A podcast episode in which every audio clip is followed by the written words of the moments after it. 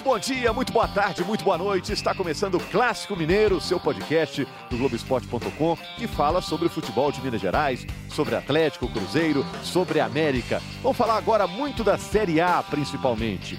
O Luan foi o craque do jogo entre Atlético e Santos.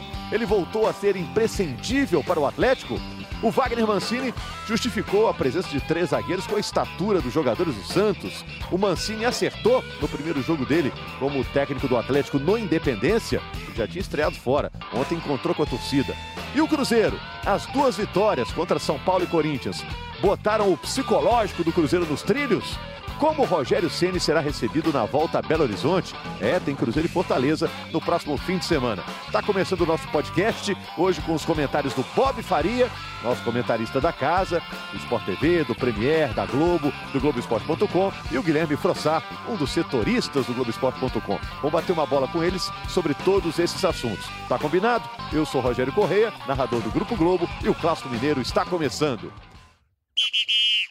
Tudo bom, Frossar? Tudo bom, Bob? Vamos lá? Tudo bom. Cada vez que você apita esse negócio, dá vontade de bater um tambor, sabe? Não sou, não sou eu que apito, é o Márcio Rezende. É o Márcio Rezende que é o apitador. tô ótimo, tô ótimo, tô ótimo. Vamos tudo lá. bom, Frossar? Tomei um susto aqui, tudo bem, tudo bem, Rogério. Um abraço, Bob. Um abraço para todo mundo que nos ouve. Vamos debater essa rodada boa para nós aí do futebol mineiro. Vamos começando falando sobre o Cruzeiro. Cruzeiro jogou no sábado, enfrentou o Corinthians. Cruzeiro ganhou por 2 a 1 Vitória de virada do Cruzeiro, primeira vitória do Cruzeiro fora de casa no campeonato. E foi ganhar do Corinthians, que por sua vez teve a primeira derrota como mandante. E eu pergunto para vocês: duas vitórias seguidas do Cruzeiro contra adversários importantes que estão na parte de cima, né? Ganhou do São Paulo e ganhou do Corinthians. Vitórias que botam o Cruzeiro nos trilhos novamente, né? no, no, caminho é, que se espera de um time como o Cruzeiro, do tamanho do Cruzeiro? Olha só, é, primeiro a gente precisa pontuar o seguinte: foram duas vitórias muito mais mentais, vitórias do coração, digamos assim, do que vitórias técnicas e até mesmo de grandes inovações táticas. E eu acho que isso tem a ver com o trabalho que o Abel está fazendo, porque o trabalho dele é muito mais mental nesse momento do que técnico e tático, porque ele praticamente não teve tempo para fazer esse tipo de coisa. E deu resultado e deu resultado. Você acha que é hora do paizão, não é hora do professor? É, assim, essa coisa do paizão, eu tenho um pouco de preconceito com essa ideia, porque parece que está tratando os caras meio como, como crianças e tal, como meninos que precisam, né, passar a mão na cabeça ou tomar conta, e, e não é bem isso. Não, o paizão dá chinelada também. É, quando precisa. Mas não é bem isso, é, é, é muito mais de, de conscientização da responsabilidade e da própria capacidade do que ficar é, passando a mão na cabeça e dando conforto. Não é esse tipo de coisa. Às vezes é até causar um certo desconforto para que a reação aconteça. E eu acho que isso está tá acontecendo, eu acho que o Abel conseguiu isso nessas duas partidas. Gostou do Cruzeiro nos dois jogos, Frossar? Gostei, eu concordo com o Bob e acho também que a evolução do Cruzeiro nesses últimos dois jogos é muito mais emocional do que técnica e tática, né? O Abel tem feito um trabalho importante nesse, nesse sentido de retomar né, a confiança do grupo, de devolver a confiança aos jogadores o grupo do Cruzeiro, pela qualidade que tem, a impressão que, que a gente tinha é, nesses, nessa sequência ruim que o Cruzeiro teve sem vitórias, é que um grupo dessa qualidade ele tem que ter muitos jogos com as coisas dando errado para perder totalmente a confiança. É um jogo que joga bem e perde, é um, são dois jogos que jogam mal, e aí essa, essa coisa vai virando uma bola de neve e o time perde depois de um tempo a confiança. Agora, pela qualidade que o time tem, eu acho que para retomar essa confiança basta uma boa vitória contra um adversário grande, estruturado, como foi o São Paulo, como foi o Corinthians, para que essa confiança seja devolvida. Eu acho que o Cruzeiro está nesse caminho de, de retomar a confiança e, com a qualidade que tem, sair de vez dessa situação. É, você vê para olhar a trajetória do Abel, são seis jogos pelo Cruzeiro, né? Ele perdeu o primeiro, uhum. empatou os três seguintes, agora venceu dois. Então, olhando só os números, os resultados, é. há uma melhora clara, né? É. Agora, em campo, o time está mostrando isso, um, um eu, progresso. Eu considero, inclusive, que o primeiro nem foi ele que perdeu. Hum. É porque ele chegou num dia e vai jogar no outro. Né? Então ele estava lá no banco assistindo de passageiro, mas... Teve tanta é, responsabilidade é, quanto a gente aqui. Né? É, exatamente. né? É, ele pôde observar. Talvez o mérito dele naquele jogo foi dar uma pacificada, porque você se lembra, quando ele chegou, a saída do Rogério Ceni foi por um desentendimento é, em relação à administração do grupo internamente. Os caras queriam que alguns jogadores voltassem a participar do grupo. O Rogério não queria, tinha suas convicções. Ele chegou, pegou esses caras e botou para jogar. Então, talvez o mérito dele tenha sido esse aí. E eu acho até que foi muito inteligente, por dizer assim, ah, tá bom, então esses aí que querem jogar, vocês acham que eles são bons e vão resolver o problema, então vai lá e joga. E, entendeu? É... É, alguém pode interpretar que, tipo assim, ah, então agora os jogadores que estão mandando time, Não, não, pelo chegou contrário. o técnico novo e passou pano. Não, não, pelo contrário. Eu acho que ele teve a sensibilidade de identificar qual era o problema. Entendeu? O problema é que os caras estavam se sentindo infelizes porque alguns dos companheiros não estavam funcionando. Mesmo fazendo uma autocobrança, vocês se lembram que o Dedé foi lá e cobrou, né, e pediu o Thiago Neves para ter mais comprometimento, esse tipo de coisa, mas eles queriam os caras perto. E se tem um mérito, se tem uma coisa que o Abel sabe fazer, é interpretar esses sinais internamente. E ele fez isso. E aí, aos poucos, ele foi achando essa, é, esse melhor, essa forma de dar uma, é, uma turbinada na confiança, mesmo quando teve um revés, lá contra a Chapecoense. Ele mesmo disse isso aí, né? Disse na entrevista, disse, olha, é, quando os caras choraram no vestiário, disse, o que, que eu vou fazer? E ele acabou achando uma forma de fazer. É, ainda tem muita coisa a ser corrigida, na minha opinião. Ainda tem muita coisa a ser corrigida. É, mesmo fisicamente, ainda é um time que está desequilibrado fisicamente. Alguns jogadores estão sem força física, estão sem, é, sem um melhor condicionamento, sem, é, sem explosão muscular. Mas já foram dois passos importantes rumo à fuga do rebaixamento. É, se você olhar, a gente vai elogiar o elenco do Cruzeiro várias vezes, né?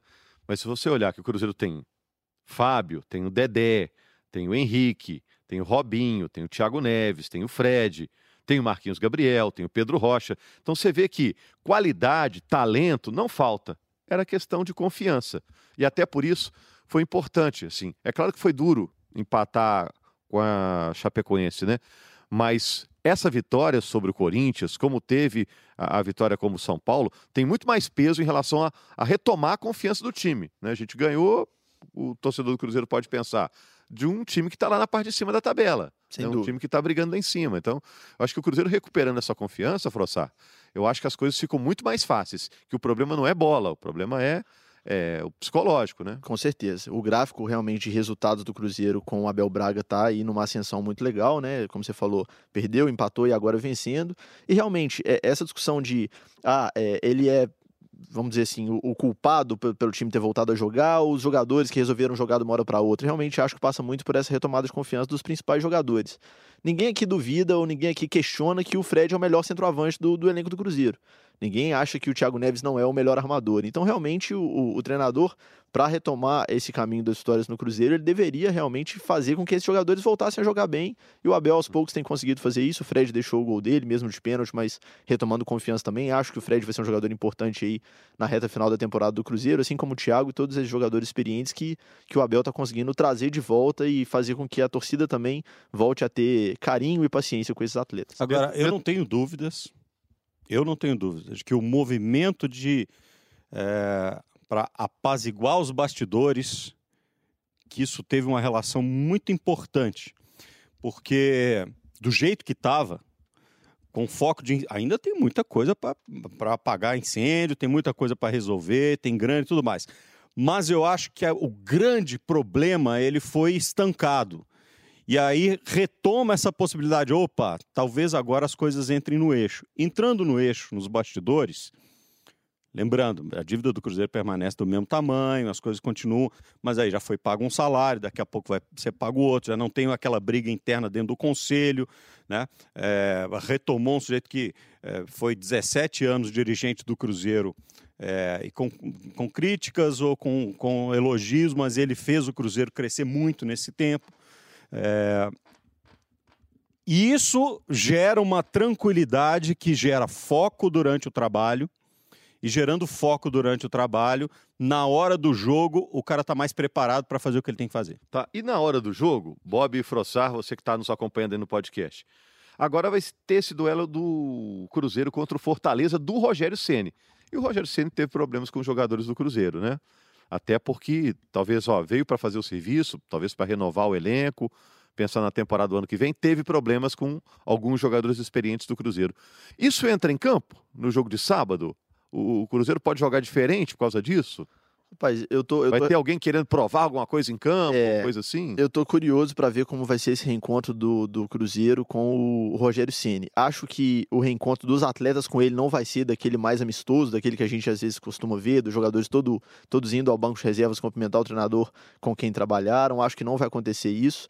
Acho que a torcida não vai ter nenhum tipo de de, de recepção hostil, vamos dizer assim, para o Rogério. Foi um cara que chegou e fez o que ele pôde para melhorar. Mas eu acho que o trabalho do Rogério aqui no Cruzeiro, ele realmente foi basicamente é, o oposto daquilo que o Abel está tentando fazer. Ele não escalou por nome, ele chegou tentando colocar os garotos para jogar, ele mesmo usou essa expressão brilho no olho, né? Eu vou escalar aquele que estiver demonstrando mais vontade, etc.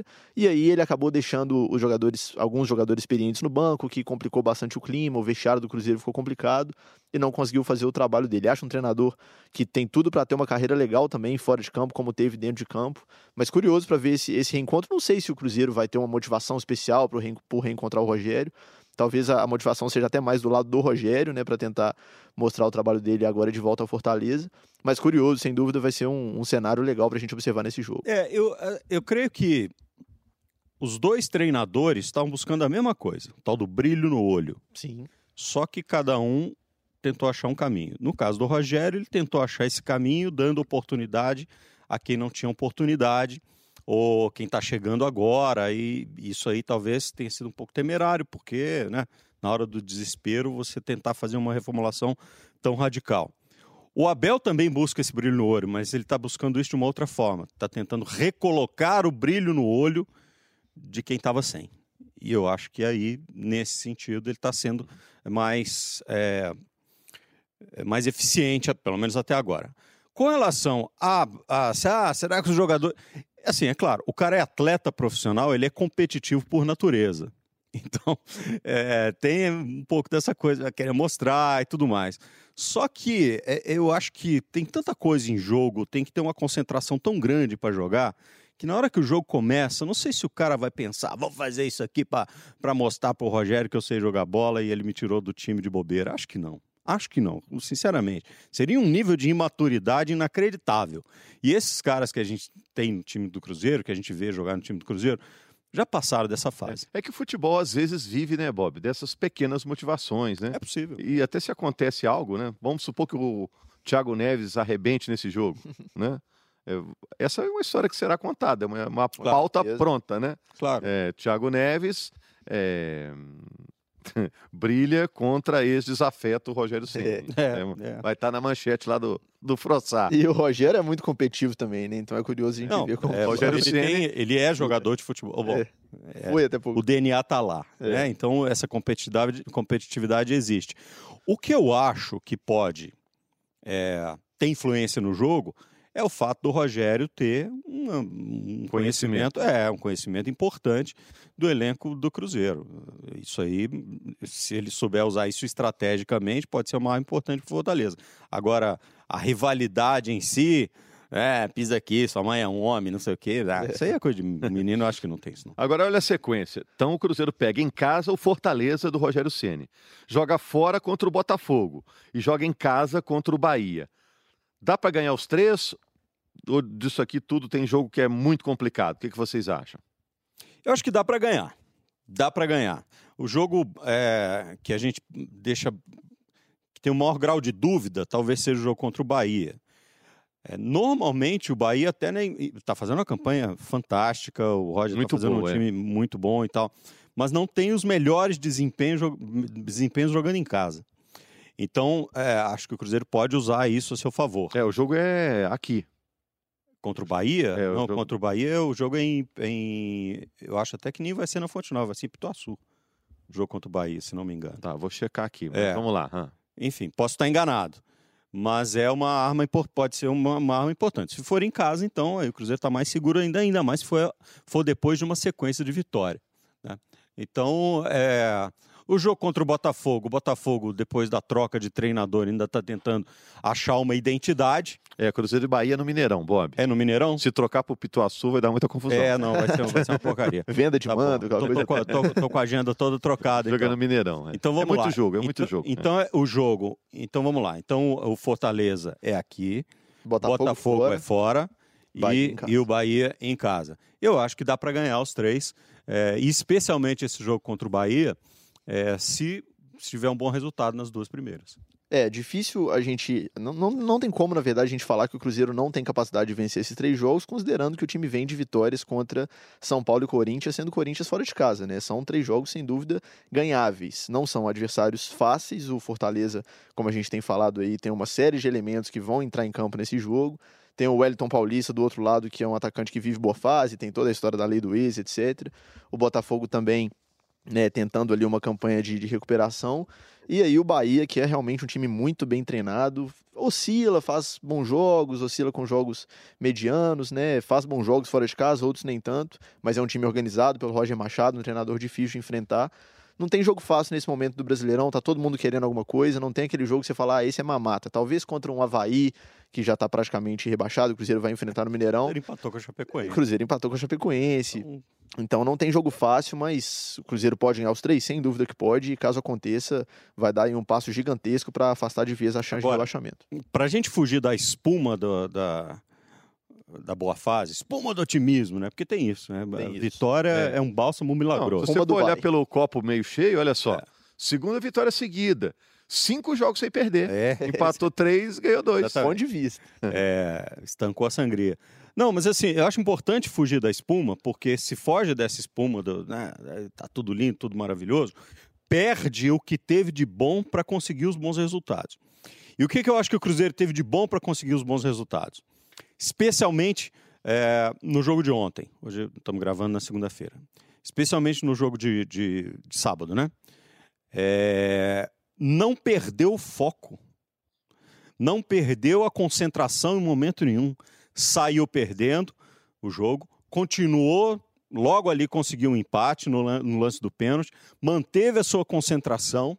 Né, de recomposição, de, de ataque, de saída organizada, de movimentação, conseguiu o segundo gol e conseguiu se manter até o final concentrado, tomando pressão e tomando chute e tudo mais e também é, é, é, contra o São Paulo isso aconteceu. Então eu acho que que o Cruzeiro precisa fazer para conseguir bons resultados é não entrar na espuma do tá tudo lindo e entender que essa postura, essa concentração é que fez com que o Cruzeiro melhorasse seu rendimento. É, a torcida também está ligada, né? A torcida está deixando o time animado, né? Dentro desse progresso que a gente está citando o time, estava perdendo, passou a empatar, agora passou a ganhar.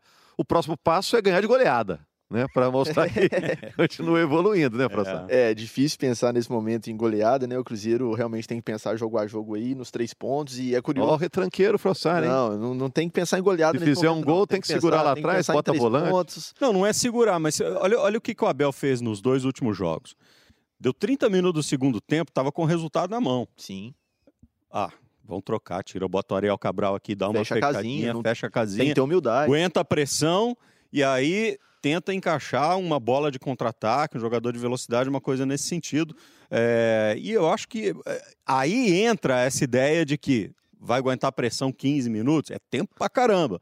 Mas se está concentrado no jogo o tempo inteiro, se está inteiro, inclusive fisicamente, aguenta. É, é hora, é hora de ganhar, não é hora de dar show. O Cruzeiro conseguiu duas vitórias, mas ainda está ali próximo da zona de rebaixamento. Caso, caso perca jogos em sequência, vai voltar para a zona. Então não é hora de, como o Bob falou, não é hora de, de surfar na onda de tá tudo lindo, porque não tá, tá longe disso. Mas foram duas vitórias que, que foram passos importantes aí para finalmente sair dessa zona tão temida aí. Se continuar né, nessa sequência de vitórias, é, o salto é muito grande, porque a turma lá de baixo pontua pouquinho, né? Verdade. Então você emplaca aí cinco vitórias, você dá uma, uma subida interessante. Né? E foi a primeira vitória do Cruzeiro de virada, né? Vale a gente lembrar, que é uma coisa Verdade. também que ajuda no lado emocional, mostra que o time pode aí sim, conseguiu essa virada dentro dos 90 minutos e está conseguindo a virada dentro do Brasileirão. Tomara que seja assim até o fim. Vamos lá, gente. Vamos virar? Quando a gente fala 20 minutos, a gente troca de time. Vamos lá, um, dois, três. Vamos falar do Atlético, Bob. Diga. O Atlético ganhou do Santos por 2 a 0 A gente estava na transmissão desse jogo. Uhum. 21.700 torcedores, promoção de ingressos, né, Frossá? Verdade. Ingresso baratinho, né? É, a diretoria fez uma campanha aí, tinham ingressos aí a 5 reais para sócios torcedores e o torcedor compareceu realmente. Cinquinho? É, 5 reais. O torcedor compareceu e deu certo a, a, a, estratégia da diretoria de trazer esse torcedor de volta, porque a torcida foi muito importante para o Atlético nesse Rapaz, jogo. Rapaz, cinco reais, acho que Nem o Flanelinha tá aceitando 5 é, reais lembrando mais. os tempos de. Mineirão antigo. é. Olha só, o Atlético fez 1 a 0 com o Luan. Na hora que eu olhei pro cronômetro, tava 1 minuto e 40. Deve ter sido menos, 1 e 30, sei lá. E depois com o Leonardo Silva, o Atlético fez 2 a 0 é, é, Tem opinião aqui. Eu acho que ali o jogo meio que, meio que deu, acabou. Tem gente que acha que não. que teve gente que ficou no, eh, preocupado o jogo todo. Eu achei que ali, quando fez 2 a 0 ó, o Atlético já meio que resolveu o jogo. Ah, não, era muito cedo. É, assim, é, o que mudou é que o Atlético entendeu que precisava aguentar a pressão também. E aguentou pressão. Tanto que. É, o setor defensivo O setor que vinha sendo criticado, né? O Atlético estava tomando gol em todo o jogo. Dessa vez funcionou brilhantemente, né? É, e acho que foi uma ideia muito boa do Mancini quando ele bota o Hever para jogar de volante. Mas não simplesmente um volante sendo ali o cão de guarda na frente da defesa, mas o cara que arma o jogo de trás. É, ele entendeu o que, que o Santos ia fazer. O que, que o Santos fez?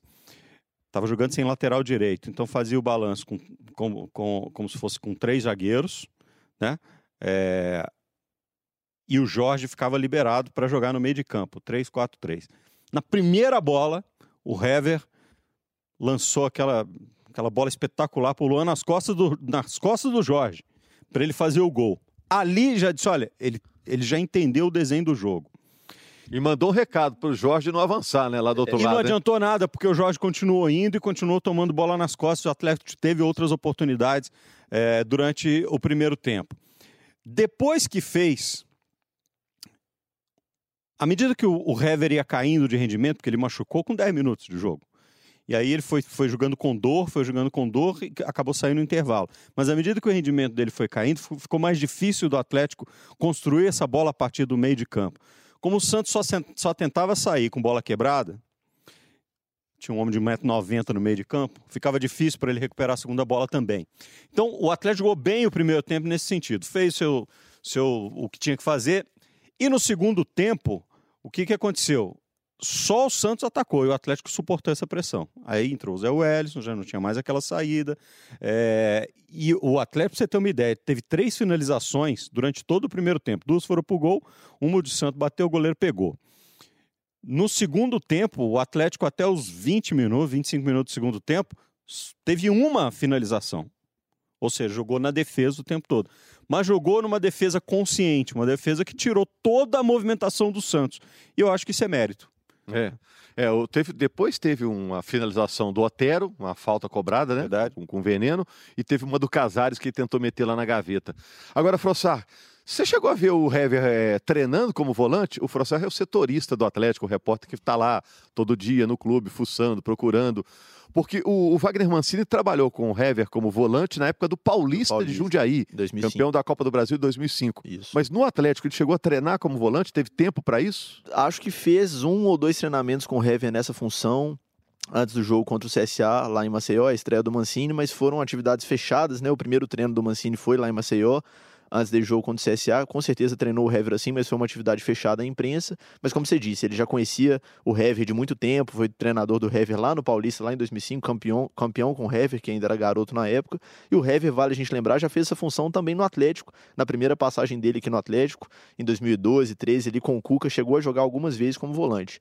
É um zagueiro, como o Bob falou, como Bob falou, muito alto, né? Então, sem dúvida nenhuma, você ter três jogadores com estatura de zagueiro ajuda muito na bola aérea. É, ele deu essa explicação ele depois deu do essa jogo, explicação né? no que coletivo. O Santos tem um time alto, o Santos tinha, tem três zagueiros muito Sim, altos, os né? zagueiros Gustavo do Santos. Henrique, o Lucas Veríssimo e o Luan Pérez, E né? o Luan Pérez são três jogadores altos e o Mancini equilibrou isso com o Hever como volante e além de melhorar a estatura do time, ele sem dúvida ajudou nessa, nessa saída de bola, né? Não é aquele jogador com a qualidade de passe como tem o Jair, por exemplo, que é o titular da posição, que tá machucado, Mas é bem Mas é do melhor do que o Zé Wellison Por que, e que o Zé Wellison caiu em desgraça assim? Não, é porque é característica. É o que, que acontece.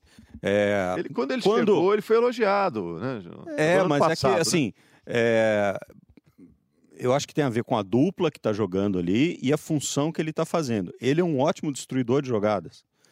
É, pode que, ser útil, então. muito. Agora, do jeito que o Rodrigo Santana estava tentando fazer, botar para jogar, é, esse um, esse, né, 4-1-4-1. Esse 1, que é o volante que fica entre as linhas, ele precisa saber jogar. Exato. Ele precisa saber dar o passe, encaixar o passe e tal. Porque É, a jogada começa com ele. por- exatamente. Por isso é que o Jair encaixou ali, porque o Jair sabe fazer isso. Quando o Jair machucou, aí ele tentou botar O Natan, É, botou ali. Então, o problema do Natan é que o Natan é um jogador com um cacoete de meia. Exato. Então, na hora que você vai reduzir as suas linhas, é, em vez dele, dele compor a linha de 5, a, a linha de 5 atrás para tirar a amplitude do, do adversário, ele estava compondo a linha da frente. E aí ficava um jogo sem sobra pelo lado. É, ontem ele teve. O Jair tem. Ele, te- ele teve é- uns lampejos de volante ali, dando uns carrinhos ali, é, chegando firme. O Natan. Tá, não, tá claro, tá. É, é, é, Inclusive porque, num determinado momento do jogo, é, ele precisava alinhar com Elias para fazer essa função de segundo, ali com Elias. É, e várias vezes ele conseguiu fazer essa função por um entendimento tático, não sei se orientação do banco e tal, mas por um entendimento tático para fechar aquela linha ali do meio. Porque é, o Santos tende a levar, principalmente quando vem com a bola pelo, com o Marinho, tende a levar a bola para dentro, Marinho é canhoto vindo pela direita. Como não tinha lateral direito, não passava pela profundidade e ali ficava aquele espaço que precisava ser coberto. Então, o Zé Wellison, ele, ele, ele- não é que ele caiu em desgraça, é que assim, ele não é um jogador habilidoso tecnicamente, ele é um ladrão de bola. Ele é um 5 clássico. Alguém precisa estar do lado dele para jogar. E com um volante só, sendo ele, fica difícil. Bom, e o Hever foi volante, é, e o Wagner Mancini disse depois do jogo que nem garante que ele vai ficar sempre nessa função ali, que vai ficar vários jogos nessa função, Não, que o tem- jogo, tem um esse jogo, problema. esse jogo pediu, né? Não, e não é só isso. Para ele jogar, o Hever virar o volante do Atlético, precisa saber se o Leonardo Silva aguenta jogar o tempo todo, né? Porque se o Leonardo Silva não jogar, quem é que vai jogar com, com o Rabelé? O Maidana? Maidana. Entendeu? Tem uma, tem uma queda uh, técnica nesse negócio. Então, tudo isso precisa ser analisado nesse sentido. É. Agora, o... ele disse que queria um time mais guerreiro, mais combativo, né? O Mancini falou isso. Você acha que o Atlético apresentou esse atributo ontem, François? Acho. Acho que mentalmente, principalmente em questão de postura, a, a diferença do Atlético de ontem para o Atlético dos últimos jogos foi bem clara. Acho que o cenário ajudou, né? O fato do Independência estar lotado e a torcida jogando junto. E o gol saiu muito cedo também. O gol do Luan, como você falou, saiu com menos de dois minutos ali no relógio. O clima já ficou favorável. Mas acho sim que foi um Atlético mais dedicado em campo, com uma entrega maior. O Atlético não é aquele time que tem facilidade para ganhar jogos, eh, vamos dizer assim, com, com segunda marcha, né? Jogos em, em ritmo lento. Aquele time que consegue controlar o jogo com calma, com paciência, chegar ao primeiro, jo- primeiro gol, controlar e ganhar por 1 a 0 O Atlético nunca teve essa Não característica. é um time de frieza. Não é um né? time frio, é um time quente que dá certo quando em jogos assim. Ontem, eh, contra, contra o Santos, né, no domingo, foi um jogo assim, um jogo muito vivo, um jogo muito pegado, inclusive, com muitas faltas, muitos, muitos cartões. Um jogo que o cenário favoreceu o Atlético, o time ficou ligado desde o início. Vários jogadores foram muito bem, o Otero, destaco aqui, foi muito bem, o Luan fez um grande jogo, o Natan fez um grande jogo, o Hever, enfim, foi importantíssimo no primeiro tempo. Acho que o Atlético fez um ótimo primeiro tempo e o cenário favoreceu, sem dúvida, essa postura agressiva que, que levou à vitória. Falando do Luan, né? é, que até a gente elegeu ontem o melhor jogador, em campo, é, ele, ele, ele ajudou muito o Guga. Porque se o Guga ficasse sozinho para marcar o Soteudo, ia dar ruim para o Atlético. Né? O Soteldo, ele joga, assim, ele até começou jogando um pouco mais por dentro, que eu acho errado, porque ele rende muito mais quando ele joga aberto, vai no um contra um. E se não é o Luan ontem, e é engraçado porque o Luan não está acostumado a jogar contra um cara que tem mais explosão muscular do que ele, ou pelo menos igual, que bota na frente e pode ganhar dele na corrida. E ontem estava acontecendo com o Soteldo. Ele ganhava um, o Soteldo do outro, ele um, o, o duelo estava bonito. É, e acho que foi fundamental esse trabalho de dobra na marcação, especialmente desse lado. Porque do outro lado nem era tão necessário, porque o Santos não saía por ali.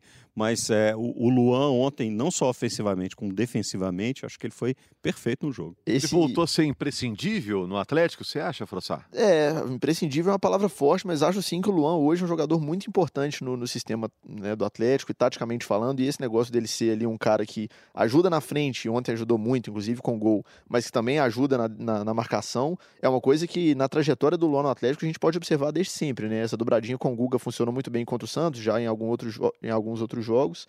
Com, com o Marcos Rocha, por exemplo, que foi um lateral que fez muito sucesso no Atlético, o Luan era um excelente parceiro, né? Ajudava muito nessa marcação. O Marcos Rocha também era um lateral muito ofensivo, é ainda, hoje no Palmeiras.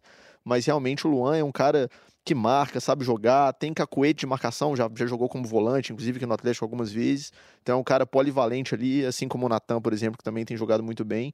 E esse tipo de jogador ajuda muito todo treinador e por isso que eu acho que ele vai ter uma sequência titular com o Wagner Mancini. Ele assim, tá, é, ontem pensar... ele, ele, terminou o jogo, saiu, né? Cansado, é, né? Cansou, Talvez pediu para sair. Ainda pegando o ritmo de novo, né? É, é que assim, é, se a gente pensar quais são os jogadores que o Atlético tem, que o Wagner Mancini tem, é, para jogar nessa função, eu sempre achei que o Luan joga melhor na função de extremo. Porque ele sai do lado, ele faz a diagonal para pisar na área, ele volta para marcar. Aquela função de segundo volante, ou vindo de trás, o armador de jogo, com a intensidade de jogo que ele tem, eu acho que não funciona. É um jogador de explosão. Então, quais são os caras que, que o Atlético tem para jogar ali? Tem o Giovanni, para jogar de um lado, e tem o Michael Bolt. É, e os garotos, né? Marquinhos, Bruninho, é. ainda não vingaram. O Marquinhos até um pouco mais por dentro, o Bruninho também. O Bruninho até tentaram botar ele para jogar pelo lado, foi um desastre, né? Quase, quase acabaram com o menino, botando ele para jogar pelo lado esquerdo, ajudando a marcar é, junto com o lateral esquerdo. Então, assim, é, esses dois, especialmente Giovanni e o. E aí, claro, tem o Xará. E, e, e você pode colocar lá o Otero, tá brigando nessa, entra, não entra e tal. Aí é o seguinte: são jogadores com características muito boas quando o time está no controle do ataque. Mas o, bota o Michael Bolt para ajudar a voltar a marcar, é um desespero. Ele pé da área, você está esperando a falta na hora. Ele não, não, é a dele. Ele se esforça, mas não é a dele. Então o Luan é o cara que faz isso com, com perfeição. Então, neste momento, eu acho que ele é imprescindível. Agora, para o torcedor do Atlético que está acompanhando o podcast, qual a situação do Jair, Frossá? Pois é, o Jair. Ele, Falta quanto para voltar? Pois é, difícil a gente falar, é, né, estimar esse retorno do Jair. Acho possível, inclusive, que ele não volte esse ano. Né? Foi, ah, é esse ano? Acho possível. Foi uma lesão muscular mais séria que ele teve é, da outra vez. Foi uma lesão no mesmo lugar, na mesma coxa que ele teve né, da outra vez, quando ele voltou contra o Colón, né, na, na Sul-Americana difícil a gente precisar tempo. O Atlético também não fala, o Atlético não fala sequer a gravidade da lesão, mas sem dúvida para os próximos jogos ainda não. O Jair sequer apareceu em campo ainda para fazer a transição e é um jogador que tem um histórico de lesões musculares, né? Aqui no Atlético, inclusive. Então, se voltar, vai ser para a reta final do Brasileirão mesmo, para as últimas rodadas ali. Mas acho a situação dele e do Tiará, as duas difíceis, assim. É possível é, é. Que, que demorem ainda, é possível que, que nem consigam ter uma sequência de jogos esse ano. Só e o que, que acontece com o Vitor? Pois é, a, a, o Vitor, o Vitor ele tem uma tendinite no joelho, que é uma coisa meio que crônica, assim, né? O Atlético fala aos poucos, solta pílulas de informação ali pra, pra gente que acompanha o dia a dia sobre ele. É um cara que, que sente esses problemas no joelho já há várias temporadas. Nas outras temporadas, quando ele sentia, ele conseguia ficar fora de um jogo ali, ou fazer um trabalho diferente ali de recondicionamento, um jogo ou outro, mas conseguia voltar, até porque era um cara quase que insubstituível em grande parte das temporadas do Atlético, das últimas. Dessa vez a dor foi um pouco mais forte, o Cleiton entrou entrou bem, então optaram por fazer um, um tratamento com o Vitor um pouco, com um pouco mais de calma, sem essa pressa toda para voltar. Quando ele foi retomar é, os trabalhos em campo, ainda na cidade do Galo, os treinamentos, com uma intensidade maior, a dor voltou, quando acharam que, ah, não, agora ele vai voltar a treinar. A gente chegou a ver ele treinando normal com os outros goleiros na cidade do Galo. A dor voltou forte, então ele foi tirado de campo mais uma vez. O Vitor, desses três, Jair, Tiará e Vitor, eu acho que é o mais fácil da gente cravar que não volta esse ano. Acho que, ah, é esse acho ano, que não. volta a ser opção só ano que vem. Acho difícil. A menos que aconteça aí, o Cleiton comece a ir muito mal e resolvam antecipar o retorno do Vitor, mas com o Cleiton tendo atuações seguras como vem tendo, acho dificílimo que o Vitor volte a jogar esse ano. É, ainda tem o Wilson lá como goleiro experiente, né? Boa sorte para eles a recuperação. Quem deve estar tá para voltar é o Martinez, né, o volante, Sim. o Paraguai, né, que foi uma fratura no nariz. Já está com um processo bem mais acelerado de recuperação. A gente já viu ele treinando nesses últimos dias já com aquela máscara de proteção. Acho que mais aí, no máximo, um jogo, dois aí, ele já volte a ser opção no meio-campo. Eu estava pensando aqui, ah, Bob, ah, aí você pode nos ajudar.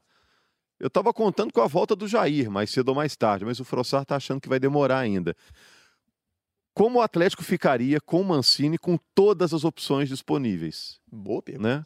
Porque, é. por exemplo, acho que a tendência é o Hever voltar para a zaga, né? Pelo que ele falou é, ontem, né? É, é, e aí como ficaria? Natan não sai do time. Acho então, agora não. Se, Luan também não sai. Se ele tivesse todas as opções, dava para montar facilmente é, um meio de campo com o Jair é, e o Natan, ou Jair e o Elias, é, um 4-2-3-1. É, e aí que eu queria emendar. Acho... vamos lá, então, é, Jair e e, e Natan. Natan. Jair e Natan, é. por exemplo. E aí na linha de três? L é, Luan, é... Otero, do outro lado. Otero do outro lado. Ontem jogou, na, o Natan jogou por dentro, né? É, porque foi uma trinca no meio de É, campo. eu acho que ele pode usar o Elias ao lado do Jair, bota o Natan à frente, ali no E meio, o Casares segue no banco, né? e o Casares no banco. Era sobre isso que eu ia falar. Lembrar dele. É, eu acho que o Atlético precisa, mais do que nunca, de jogos de intensidade. Jogos que não, não, não deixem cair o ritmo. E o Casares é um cara que deixa cair o ritmo.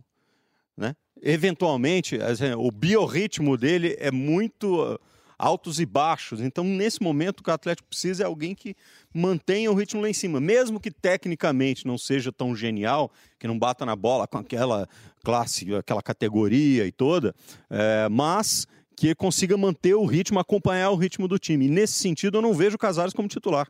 E ontem, é, para mim, o time jogou bem sem ele. E, inclusive, quando, quando ele teve a oportunidade ali, a defesa do Santos já estava aberta e tudo mais, ele bateu de fora da área, acabou errando. E, e lento também na ajuda da recomposição. Então, para mim, nesse momento, ele não é titular. Uhum. Agora vai pegar o São Paulo, né? O jogo do Atlético é difícil. Vamos ver se ele vai também com uma estratégia um pouco mais conservadora em termos de escalação, né? É, acho Talvez que ele, mantenha esse esquema com o Acho que vai aí. manter. É, Se é que vai conseguir, se né? é que porque vai ter o saiu Heavy. machucado. É, eu acho que o Heavy vai depender aí de uma avaliação física. Certamente teremos notícias nos próximos dias. Se já não tivemos. Se já tá não tivemos, Na quarta-feira. é, só, né? só ficar ligado no Globoesporte.com que assim que tiver vai estar lá. É. Mas É porque é na segunda-feira, estamos gravando na segunda-feira.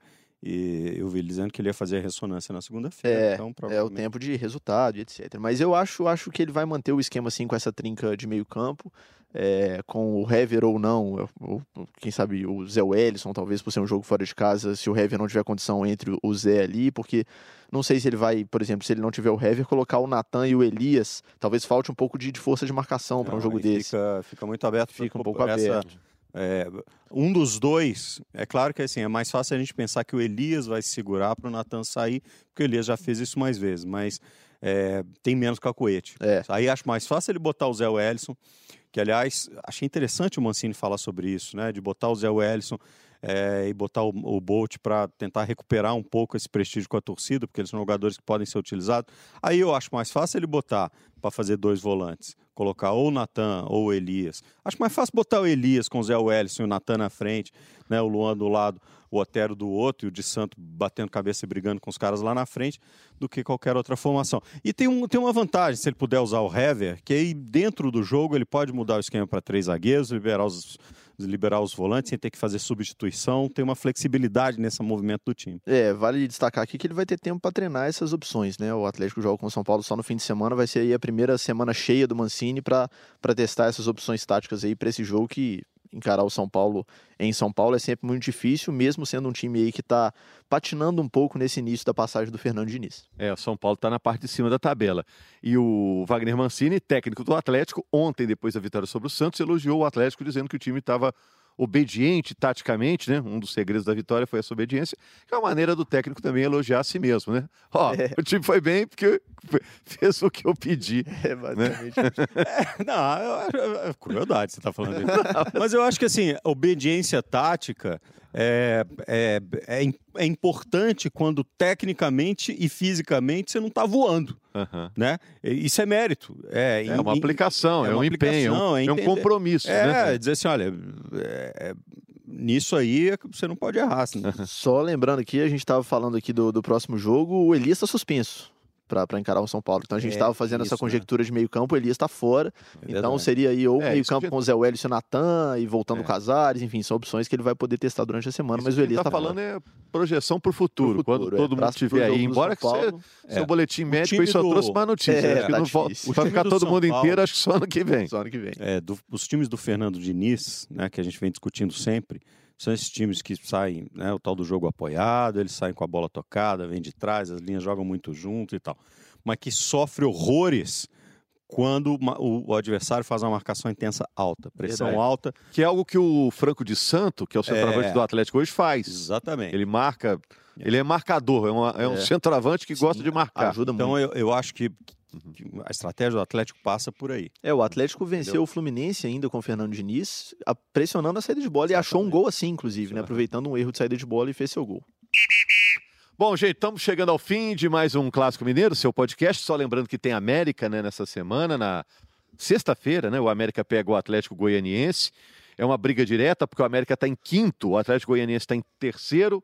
O jogo é fora de casa, é lá em Goiânia. Se o América vencer, ele, ele pega o Atlético Goianiense na tabela. O América vem de uma vitória fora de casa sobre o Oeste, né? O América passou a ganhar até fora também. É, o América realmente uma campanha muito boa de recuperação. O Felipe Conceição vem fazendo um trabalho espetacular.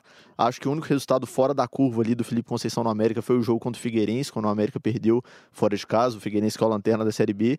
Tirando isso, realmente o América faz uma excelente Série B com o Felipe Conceição e se conseguir vencer o Atlético lá em Goiás, chega de fato forte no G4 para conseguir o acesso. É, todo mundo botando fé que esse América vai longe ainda, né, Bob?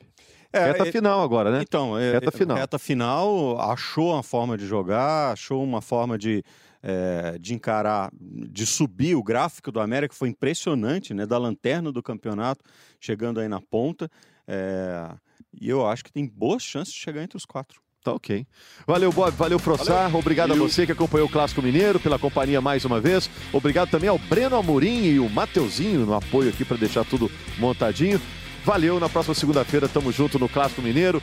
Boa sorte para os mineiros, né? Desde a terceira rodada do Brasileiro, na Série A, a gente não tinha os dois vencendo na mesma rodada. Isso aconteceu agora. Tomara que isso se repita na próxima rodada. É isso, gente. Bom dia, boa tarde, boa noite. Tchau, tchau, tchau, tchau, tchau, tchau, tchau.